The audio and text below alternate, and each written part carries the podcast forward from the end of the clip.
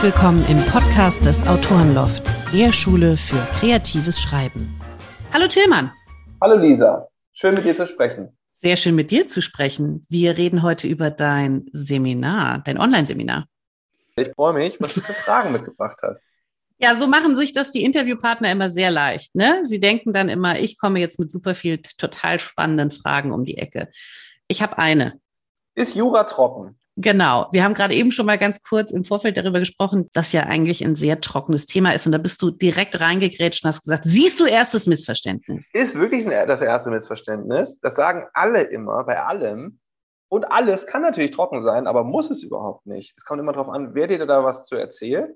Es wird überhaupt gar nicht trocken. Es wird mega spannend. Ich habe unfassbare PowerPoint-Skills. Ich habe so schöne Folien. Du hast sie im Vorfeld gesehen. Ich habe die gesehen, ähm, sind sehr beeindruckend. Das gibt es gar nicht, nochmal. Und ich versuche tatsächlich, also Scherz beiseite, die Sachen mit möglichst vielen Beispielen zu machen. Also, mhm. wenn es darum geht, woran habe ich dann Urheberrecht oder habe kein Urheberrecht, dass ich einfach sage, Leute, wir haben die folgenden fünf Beispiele und ich sage euch jetzt jedes Mal, wie es ausgegangen ist. Und dann machen wir fünf Beispiele und ihr sagt mir, wie es ausgegangen ist.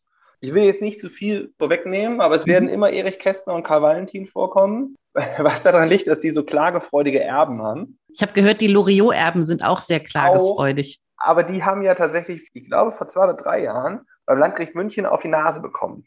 Weil das Landgericht München gesagt hat, es gibt keinen Urheberschutz.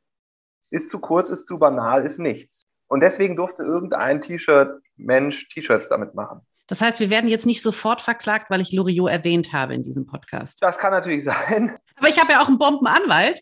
Nee, das, das Gute ist ja, verklagt werden kannst du wegen allem. Die Frage ist nur, ob du das dann verlierst. Absolut. Und da würde ich sagen, highly unlikely. Aber nein, tatsächlich versuche ich das immer so zu machen, dass man das, dass man dem möglichst gut folgen kann. Ich war jetzt neulich äh, in so einer Fortbildung, wo ich mir, wo ich sechs Stunden äh, neueste Rechtsprechung 2021 im Urheber- und Medienrecht gefressen habe.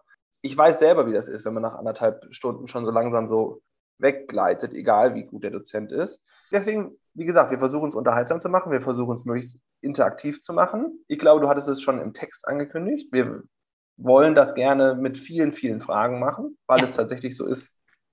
Ich kenne das quasi aus der ganz normalen alltäglichen Beratung.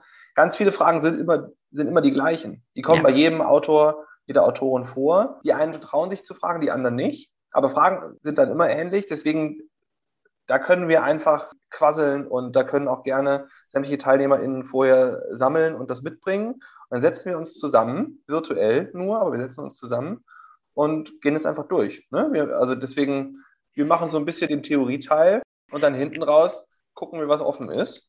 Und Absolut haben ja auch ja. zwei Tage dafür Zeit. Also wenn ja. dann jemand noch den Samstagabend gebrütet hat darüber und Sonntag kommt super viel, kann das auch sein. Ne? Dann können wir da gerne drüber sprechen. Und ansonsten, was haben wir denn vorgenommen? Wir machen Urheberrecht, wir machen Persönlichkeitsrecht, wir machen so, ich will jetzt nicht sagen alle Fragen, die einem inhaltlich da kommen können, aber theoretisch alle Fragen, die einem beim Schreiben eines Buchs inhaltlich kommen können. Und, muss man vielleicht auch noch sagen, es ist eigentlich egal, ob man Sachbuchautor ist oder ob man äh, Romanautorin schreibt im besten Fall ist das für alle gleich und für alle gleich spannend und hilfreich und lehrreich. Deswegen, also da muss man keine. Also man muss keine Berührungsängste haben. Man muss absolut keine Berührungsängste haben und man muss nicht glauben, das passt für mich nicht. Ja. Ne? Also ja. deswegen ist es ja auch so, das ist das Gute, wir sind dann in einem relativ kleinen Kreis. Wir können das dann auch on the fly passend machen. Wenn jemand Super. sagt, ich habe die und die Frage, dann mhm. sprechen wir darüber. Wenn die nicht völlig random ist. Also wenn das jetzt nicht doch noch was kommt mit, mir ist ja neulich einer reingefahren und mein Vermieter hat wegen Eigenbedarf gekündigt, können wir alles, was ansatzweise mit dem Thema zu tun hat, gerne Was behandeln. nicht bedeuten würde, dass Tilman Winterling nicht darauf auch eine Antwort hätte, oder? Je länger man Anwalt ist, desto mehr schickt man Leute weg. Weil es auch tatsächlich so ein bisschen darum geht, ob man das seriös beantworten. Also An ja. Antwort habe ich auf alles, aber ob ich seriös beantworten kann. Ja. Und da muss ich sagen, ist tatsächlich einfach auch ein, mit ein großes Wort, Teil der Berufsehre, dass man einfach sagt, sorry, ich mache kein Verkehrsrecht, ich mache kein Mietrecht. Alle denken immer, Gott, wenn man einen Anwalt als Mieter hat, das ist das Schlimmste, was es gibt. Ich bin der zurückhaltendste, freundlichste, netteste Mieter der ganzen Welt. Aber alles, was im Ansatz mit eurem Buchprojekt zu tun hat, sprechen wir gerne drüber und machen uns eine schöne Zeit.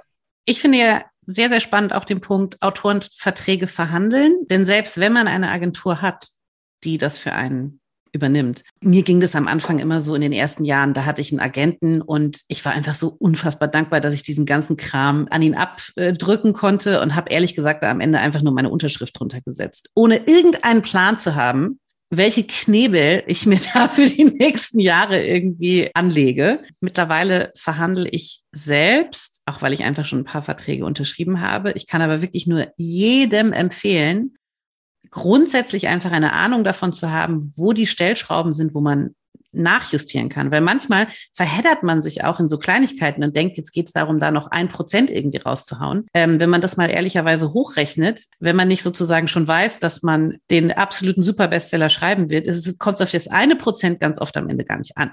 Ich es glaube, kommt auf, Lisa, das ist ja das Tolle, dass wir zwei das dann auch so halbwegs zusammen machen, dass wir genau in diese Punkte dann einmal, also zwei Praxis Sichten haben. Also du als Autorin und ich als der Anwalt, der das verhandelt. Und das ist tatsächlich, glaube ich, auch dann ganz spannend, weil man dann merkt, okay, da sind die TeilnehmerInnen natürlich genauso eingeladen zu fragen, dass man sieht, wo sind denn überhaupt die Punkte? Also ich selber kenne das, man guckt auf zehn Seiten Autorenvertrag und denkt sich, okay, aber die echt kleingeschriebene dreiseitige Rechteübertragung, lese ich die wirklich? Ich glaube nicht. Also ja. ich lese sie natürlich, aber wenn ich Autorin wäre, würde ich auch sagen, naja, habe ich jetzt keinen Bock. Das wird ja wer anders gemacht haben. Da kann ja aber durchaus mal der Teufel im Detail sein. Und auch genauso wie du sagst, manchmal verfranst man sich, wenn man irgendwie noch nicht so diesen oder einfach nicht den geschulten Blick hat und dann sich denkt, nee, ich will aber noch mal ein Prozent mehr haben, dabei aber sieht, dass man äh, die Rechteübertragung nicht begrenzt hat in der Zeit und halt für alle Zeiten erstmal die Rechte weg sind. Ne? Ja, genau. Da hätte man sich statt auf das eine Prozent ab dem 110.000 verkauften Exemplar hätte man sich vielleicht darauf einigen sollen, dass man das limitiert auf sieben Jahre.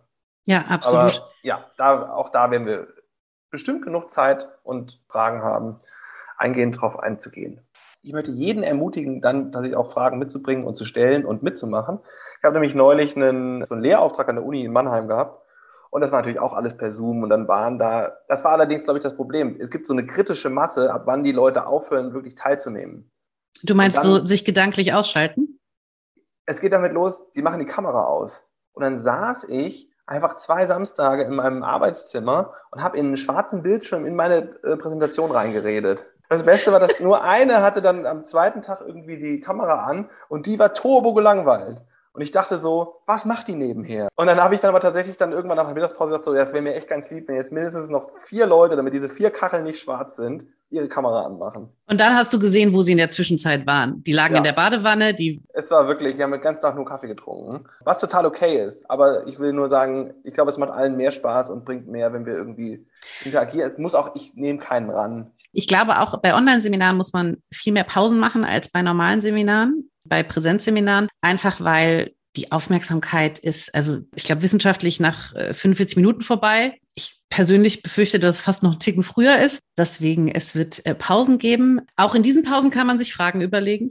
Die ganze Zeit, wenn man nett dabei aussieht, kann man äh, Fragen die ganze Zeit überlegen. Alles ist möglich. Ja, vor allem, du bist doch eigentlich so ein witziger und lockerer Typ. Wie kann man denn bei dir ähm, gelangweilt aussehen, Tillmann? Das ist so ein bisschen das, was ich eingangs auch sagte. Ich kenne es, egal wie gut der Vortragende ist, irgendwann geht's runter. Tillmann, ich wünsche dir einen wunderbaren Tag. Ich bin sehr gespannt, wie dein Seminar wird, auch wenn ich nicht persönlich dabei sein kann. Und ich ähm, ja, wünsche dir vor allem auch sehr viel Spaß bei dem Seminar. Ich freue mich drauf. Vielen Dank für deine Zeit. Sehr gerne. Tschüss. Tschüss.